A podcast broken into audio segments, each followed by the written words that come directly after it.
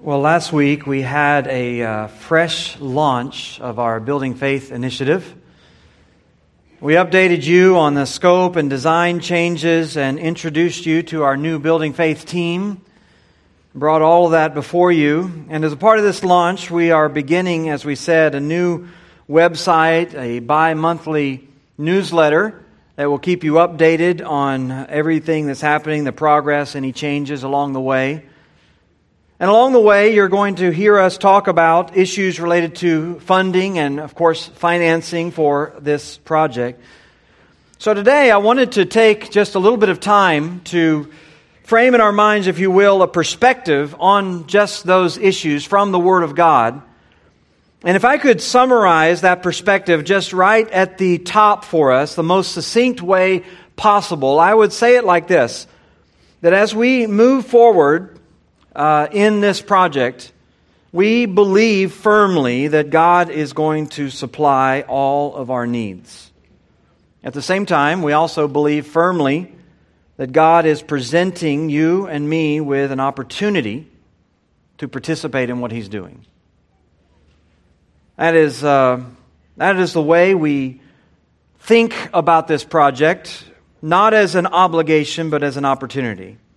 It's an opportunity to really see how you can be a part of what God is doing through Faith Community Church. It's an opportunity to receive the blessings that come with participation in that. An opportunity to participate in all that this church has uh, given its life to, the clear focus on the glory of God, the clear uh, belief in the sufficiency and the power of His Word, the proclamation of it, the understanding of the truth when it is taught that it does its work among his people. It's an opportunity to reclaim, if you will, the proclamation of the gospel in the midst of a culture that in the church has become muddled in its message and enamored with pleasing the world. It's an opportunity to participate in launching uh, missionary efforts and training centers around the world that are dedicated to raising up just these kinds of men in nations all over the globe, training men to walk humbly with their God, to boldly proclaim His truth, to give themselves faithfully in service to the churches for the glory of God. It's really an opportunity to participate in the mission the Lord has given us, even here locally, in training up men, uh, future pastors, and leaders with the Expositor Seminary, and we already see some of the fruit of that among us and the men who are are here with us being trained. It's an opportunity to participate in counseling. Potentially hundreds of people every year who are coming and being introduced to the gospel through whatever crisis has come into their lives, but hearing the sufficiency of Christ and the answer of His Word. Opportunities to participate in discipling the next generation as week after week kids and children and youth are taught the Word of God, grounding them not only in solid theology, but in a love for God, their maker, their creator, an opportunity to participate in youth ministries that are not really uh, um, aimed at just entertaining and uh, deadening the spiritual sensitivities of youth, but really calling them to discipleship, to sacrifice, to service for Christ. It's, a, it's an opportunity to participate and watch the, the growth of a, a ministry, even in music and in worship, that is distinct not only in its excellence musically, but in its clarity, in its message and lyrics. So many opportunities, really. You couldn't, uh, we couldn't take the time here to name them all. Ministries to men and women and children, all of these that come with what the Lord is doing through this Building Faith program. And our desire is for you to be a part of that, to participate in that work this is what you might say a biblical perspective on giving. It's an invitation for you really to receive the blessing that God has for those who would answer that call.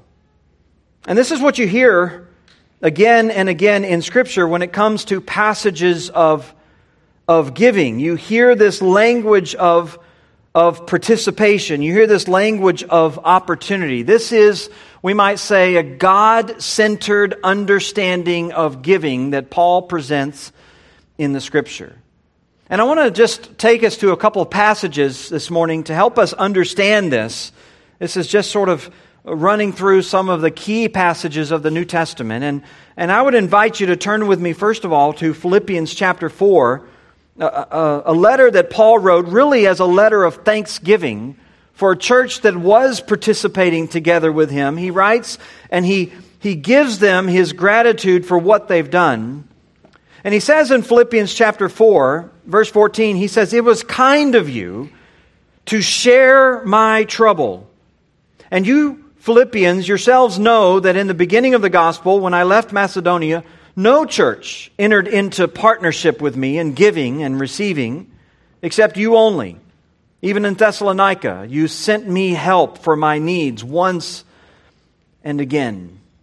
Not that I seek the gift, but I seek the fruit that increases to your credit. This is really our perspective as we head into this, this project and as we're looking at all the needs that are there. This is our perspective. We firmly believe that our sufficiency is from the Lord, that it is he who supplies all the needs of his body. He does it out of his own sufficiency and out of his own resources, but at the same time, we understand from Scripture that you and I are given an opportunity to participate in what God is doing. And as Paul says, an opportunity for fruit that increases to our credit, to our account from that. In fact, this word, Paul says, this word uh, for account, is the word basically logos, it's a word for a ledger. It's an accounting word, a business word. And Paul is saying that this, is, this, this giving isn't about giving resources into your account, it is about increasing resources in your account.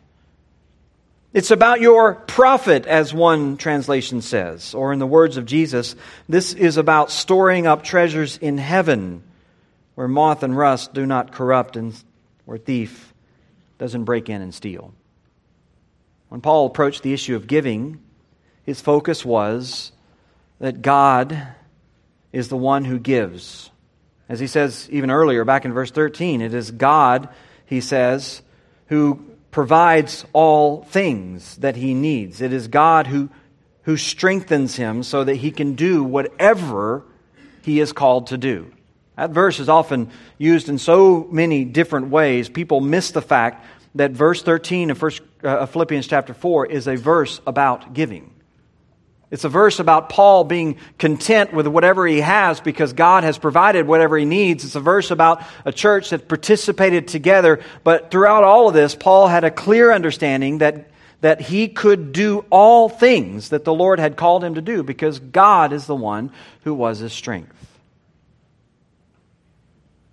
But then Paul, understanding that, he also invited others to participate in what God was doing to give them an opportunity, he says, to find a blessing, to find a benefit for their account. It's another passage, uh, another perspective over in 2 Corinthians that Paul gives us also from the Macedonians, the same perspective, really, that you hear coming there in the Philippian church. And, and we might call it just an, an inspiring example of participation, an inspiring example of the Corinthians or excuse me, of the Macedonians and their participation together with Paul. He says this in 2 Corinthians 8. He says, Well, we want you to know, brothers, about the grace of God that was given among the churches of Macedonia. For in a severe test of affliction, their abundance of joy and their extreme poverty have overflowed in a wealth of generosity on their part. For they gave according to their means, as I can testify, and beyond their means of their own accord, begging us earnestly for the favor of taking part in the relief of the saints. So here we have these Macedonians who had very limited resources. Paul says they were in the midst of severe hardship. They were in the midst of severe poverty, even. They, they had these, these constraints on them because of their circumstances. And yet, he says that they were begging for what? They were begging for opportunity. Opportunity of participation in what God was doing, opportunity to take part in the work that God was accomplishing through Paul's ministry to the Judeans. There was no obligation, there was no coercion, there was no sense of desperation. There was just a sense that God was at work, God was supplying, and they had opportunity to participate. They knew there was a need, and they didn't want to miss out on the opportunity of being a part of it, of investing in this, in this participation, of being a part of what God was doing through this offering. They saw the giving as an opportunity not only to express gratitude and thanks and grace to God, but as a way to receive blessing and grace from God. They understood that there were unique blessings that would come to them that were would be a part for them only through this participation, only by taking part in this way, and in this way that God was working among the Judeans. This is biblical giving, a biblical perspective of giving. It's a perspective of Paul, a man who knew that he served a God with unlimited resources. Unlimited resources. And so he presented, when he presented these opportunities, he presented them as a way for people to, to be involved with what God was already supplying, what God was already doing. He understood that there would be tremendous blessing for them when they did, and he never put anyone under obligation to do any part of it. He says in the end of verse 3 here in 2 Corinthians 8, he says, These, these Macedonians, they begged of their own accord. This is coming from their own heart because of the maturity of their understanding. You see, the Apostle Paul didn't look at the world as a pool of limited resources. He didn't look at even the church as a pool of limited resources. He didn't look at it as a, a pie that, that you could sort of slice up in different ways for different things, but the pie never got any bigger. That wasn't his perspective. He didn't size up people based on what he estimated was the limits of their worth or what they could do. He looked at people as conduits of God's blessing, venues through which the Lord could always accomplish what he wanted to accomplish, avenues through whom he could provide for his work. And then he presented people with opportunities to participate in what God was doing. This is what you hear from Paul. In fact, if you have your Bibles, I want to take you to another passage there in, in 2 Corinthians 9, another uh, perspective from Paul. We might call it a clear explanation of our resources. In 2 Corinthians 9, in verse 16, this is what Paul says. He presents a picture of two kinds of farmers to illustrate the point of where these resources come from. He says in verse 6 the point is this whoever sows sparingly will also reap sparingly, whoever sows bountifully will also reap bountifully. Each one must give as he's decided in his heart, not reluctantly or under compulsion, for God loves a cheerful giver. And God is able to make all grace abound to you, so that having all sufficiency in all things at all times, you may abound in every good work. As it is written, He is distributed freely. He's given to the poor. His righteousness endures forever. He who supplies seed to the sower and bread for food will supply and multiply your seed for sowing and increase the harvest of your righteousness. So here's the Apostle Paul. He presents what is in front of you and I as the picture of these two farmers or, or, or two, maybe we might say two pathways that any one farmer could take. Gordon MacDonald paints the picture well here. He says, quote, an ancient farmer walks down the furrows of his newly plowed field. He reaches into his seed bag for a handful of seed and begins to spread it. And consciously or unconsciously, he makes a decision at that instant. Will he permit the seed to flow abundantly through his fingers into the soil? Or will he tighten his fingers so that the seed flows sparingly?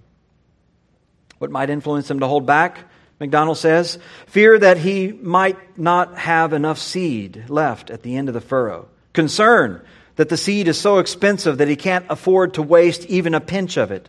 Doubt in the quality of the soil or the quality of the coming rain, making him hesitate to invest all of his seed in one spot.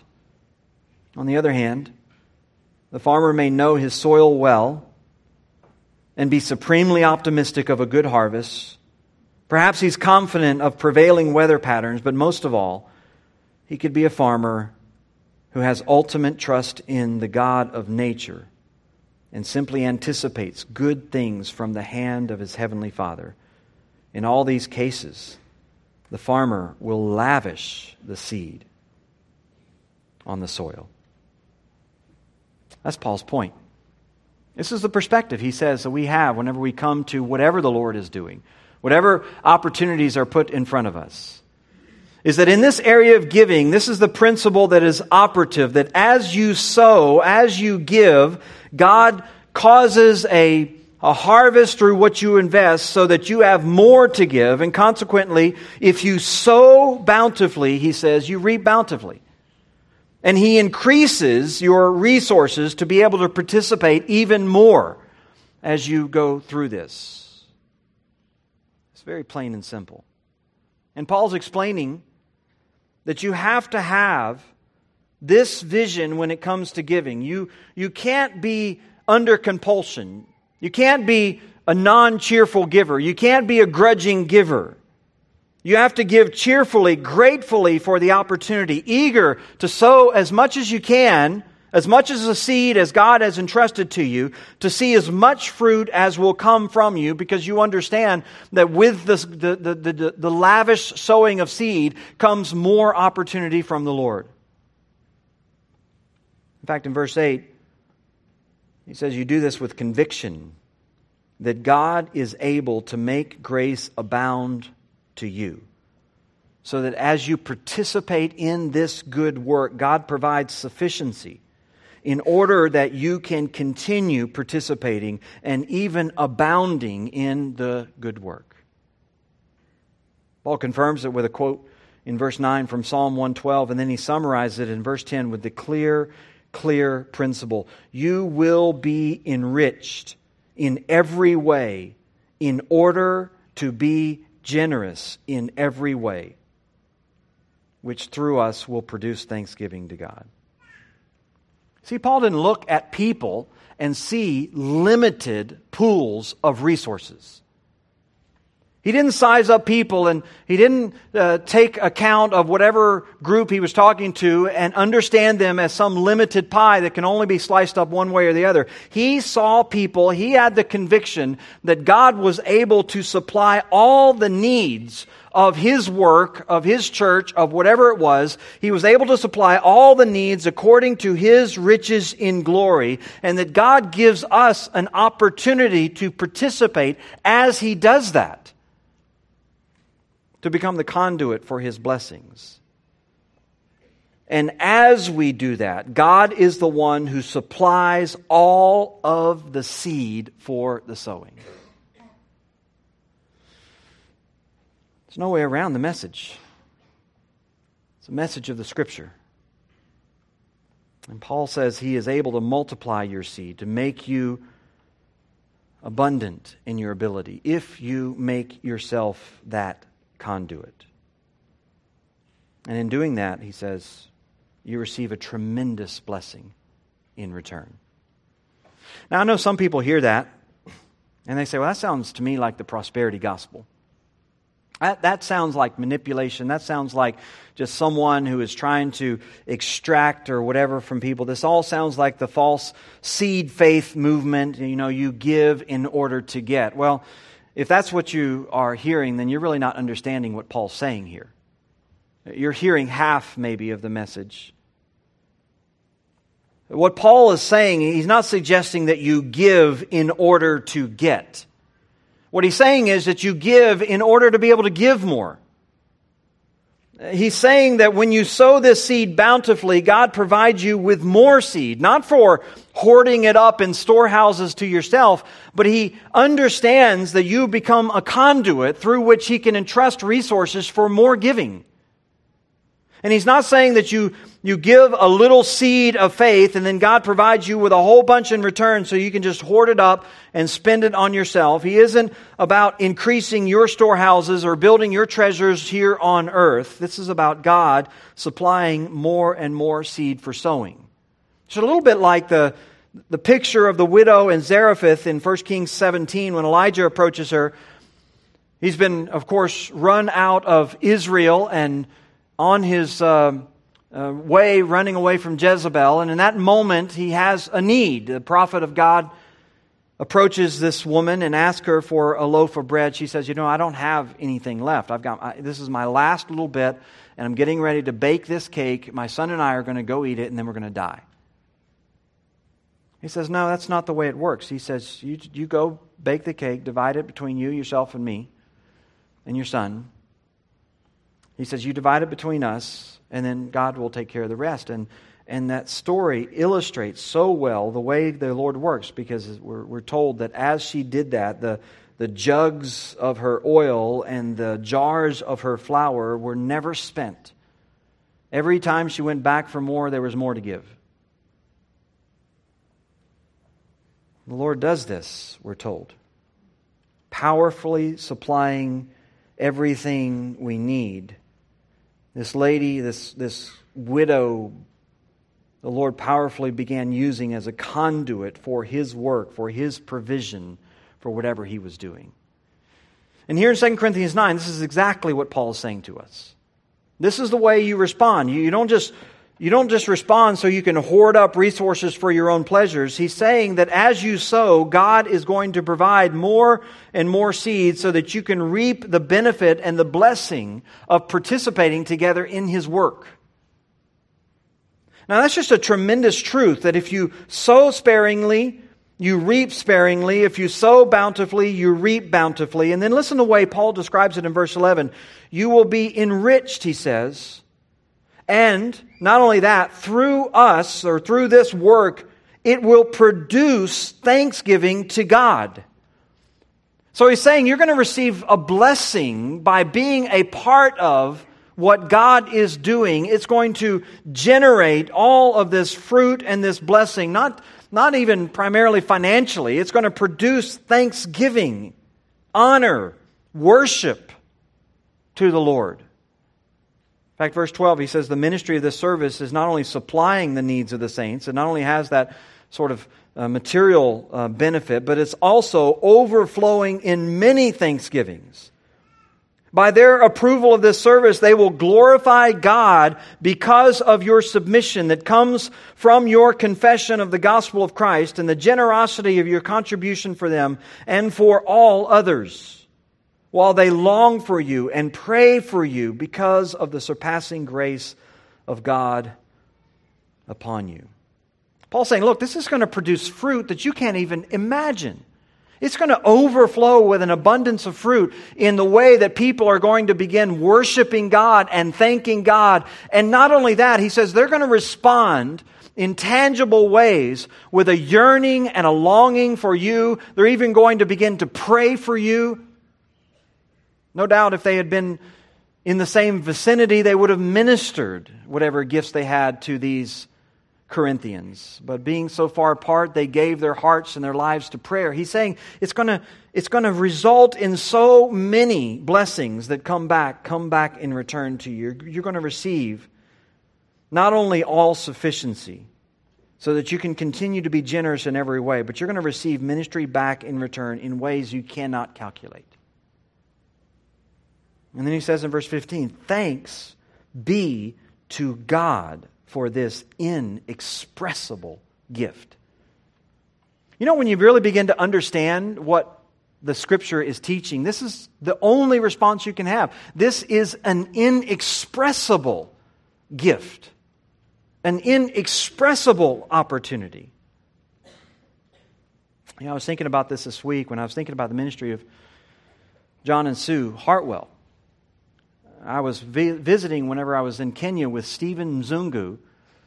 Stephen, uh, we've known him through the years, and, and we were sitting down for a cup of tea, and he was telling me about how he had this biblical counseling curriculum that had been given to him, uh, several DVDs and workbooks and all that stuff that had been given to him by John and Sue. And he said he had gone about halfway through the, the, the, the, the project, and, and about halfway through, a light went on. And he said, I realized that they're not trying to just teach me some method some course in biblical counseling. They're trying to change my whole view of Scripture. And he said, I realized I had to go all the way back to the beginning because everything I'd heard, I'd missed so much. And so, and so just listening to this guy talk about how he is just drinking in the richness of this resource. And then he started to tell how he was teaching a little group in his church and and he started to teach some of these principles to his group and this little group outgrew it and they had to move him into the worship center. And then now you know all these folks are coming and listening to his ministry and he's he's training even his, uh, his senior pastor you know to to be in these principles. I'm just sitting there thinking about all of the the fruit and the blessings that are resounding both both here in, in the thanksgiving and the honor that was coming from Stephen to, to John and Sue, but even eternally. How they can't even uh, quantify, calculate what is going to happen from the investment that they made in that man. In fact, I was, I was really amazed as I thought about because I'm pretty sure that John was not even working when they decided to make that sacrifice, to make that investment. But they sowed as bountifully as they could, and they are seeing a rich fruit of harvest from that sort of generosity. That's why we're excited, really, about uh, what is happening through this building faith process. We're excited, really, to present to you opportunities, present to you and me and everyone else to invest in something that's going to produce so much ministry so many fruits, so many things are going to happen through what the Lord is doing and yield the benefit not only for what you see immediately, but for years to come. The thanksgiving, the worship, the praise, the discipleship, the transformed lives. Tremendous opportunity to sow and to see God provide the seed seed that you may not even have, but you sow bountifully. He provides the seed from His unlimited resources through you. And as He provides, He provides for His church through this project. And so that the, the giving is not an act of division, dividing up limited resources. It's really an act of faith in a God who abundantly gives everything we need.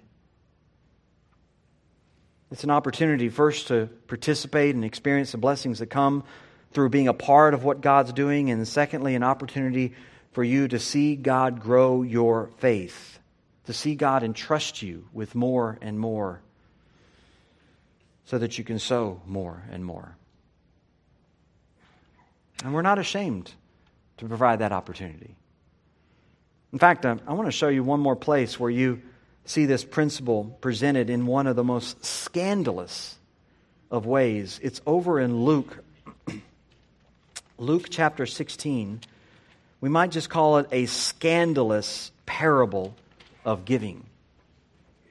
I mean, it really drives home the audacious message of the scripture when it comes to participating in what the Lord is doing.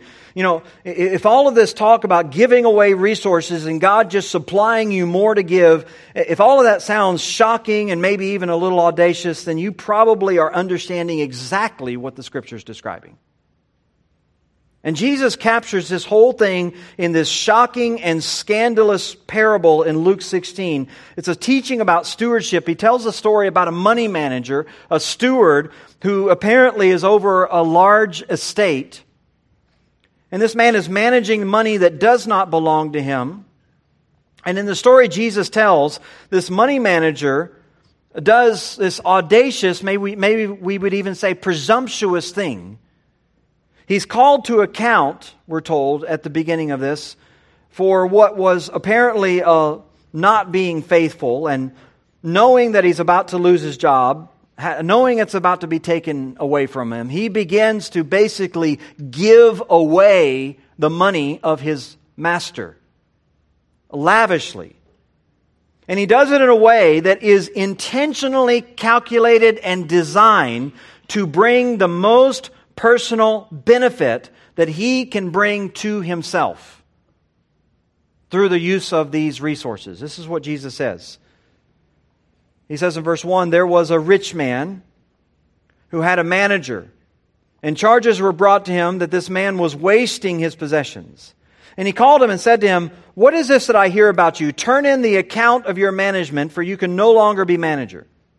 And the manager said to himself, What shall I do since my master is taking the management away from me? I'm not strong enough to dig, and I'm ashamed to beg. I've decided what to do, so that when I'm removed from management, people may receive me into their houses. So, summoning his master's debtors one by one, he said to the first, How much do you owe the master? And he said, A hundred measures of oil.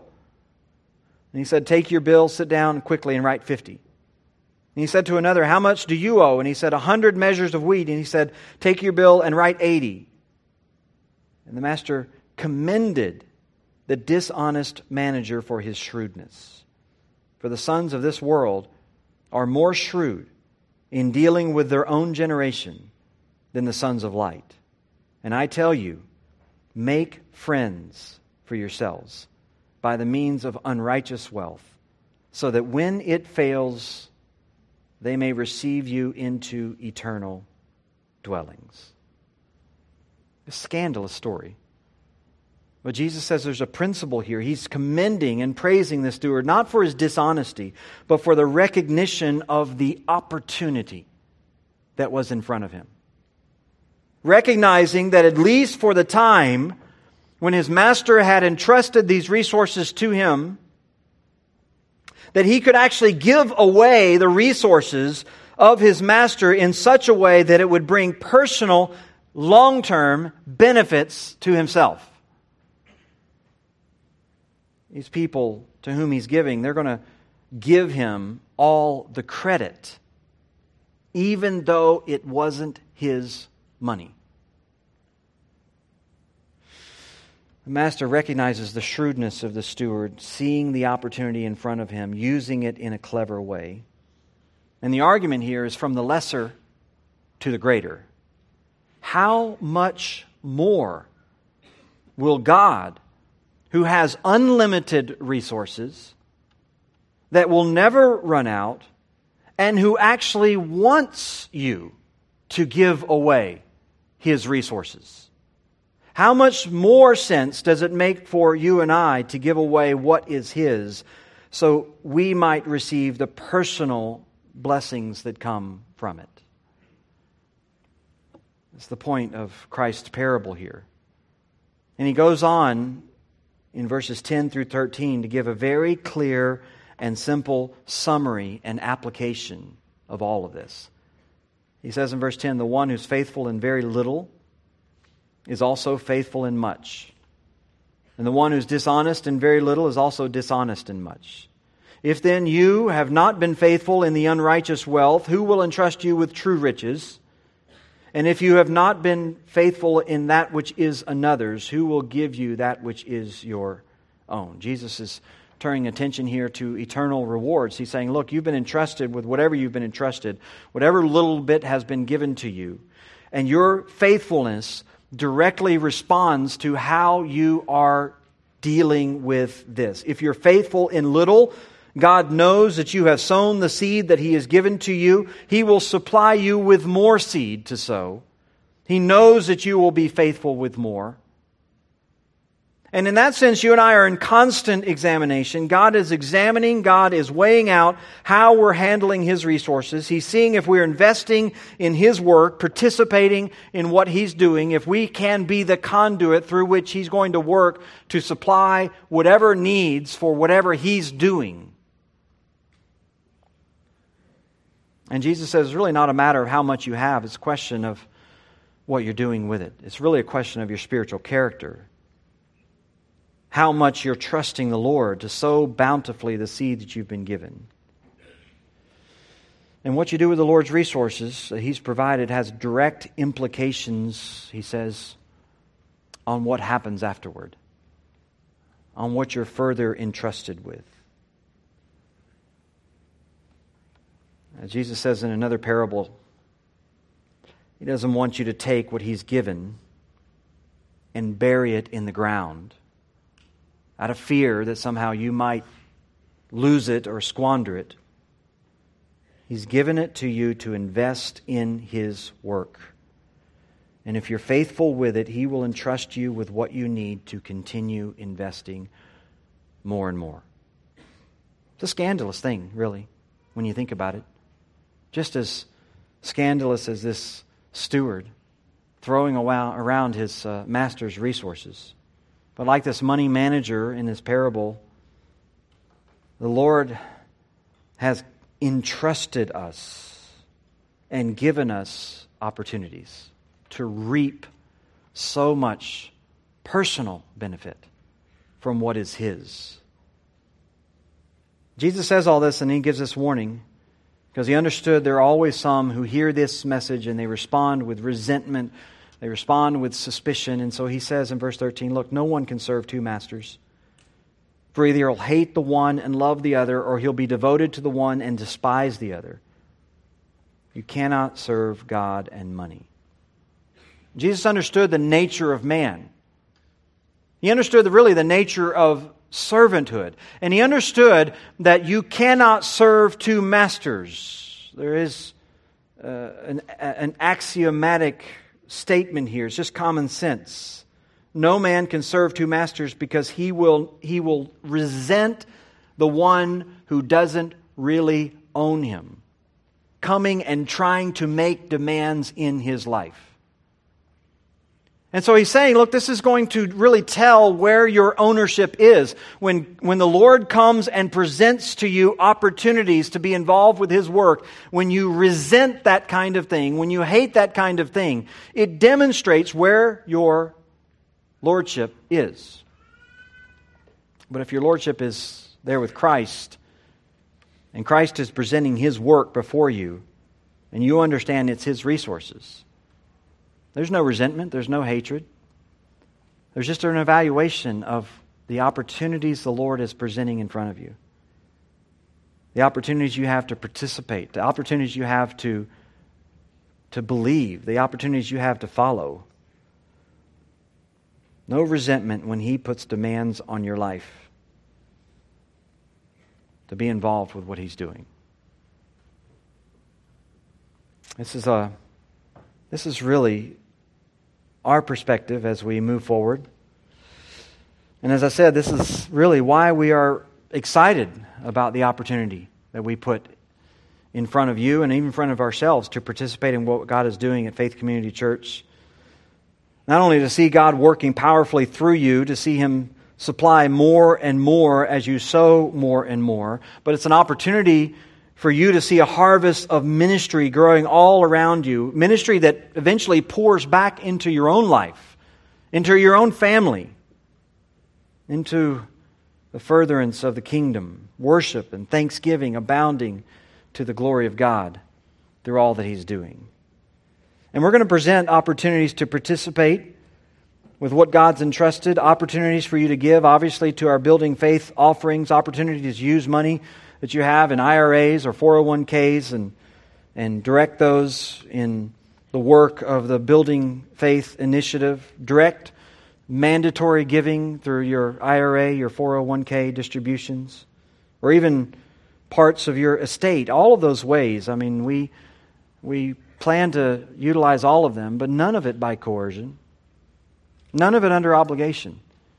We stand with the Lord and say confidently, He will provide our needs. We believe that with all of our hearts. What we really cheerfully and enthusiastically present is an invitation to be a part of what God's doing.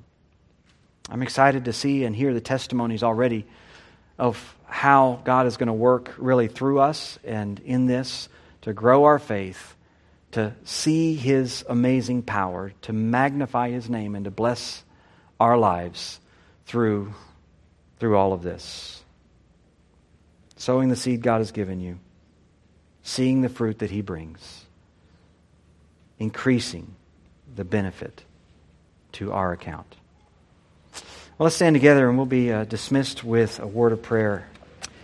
Lord, we are humbled to bow before you as the Lord of the church, the head from whom all things flow supplying all the joints and marrow, those are not just words on a page for us, O Lord. That is our That is our confession. That is our gospel. And so, Lord, we are just asking you to guide and direct us, to grow our faith, to show us your power again, to give us opportunities or help us to seize the opportunities in front of us, to take part in the blessings that you have to give. Lord, we know that you are the supplier. Everything we have, we have from you. And so we know our resources then are not even limited to what we see, but they are abundant, abundant through you. And Lord, as you supply, as you work, we will praise you. We will honor you as the giver, as the supplier, as the one who has entrusted us with your own things for your own glory. We pray these things in Christ's name. Amen.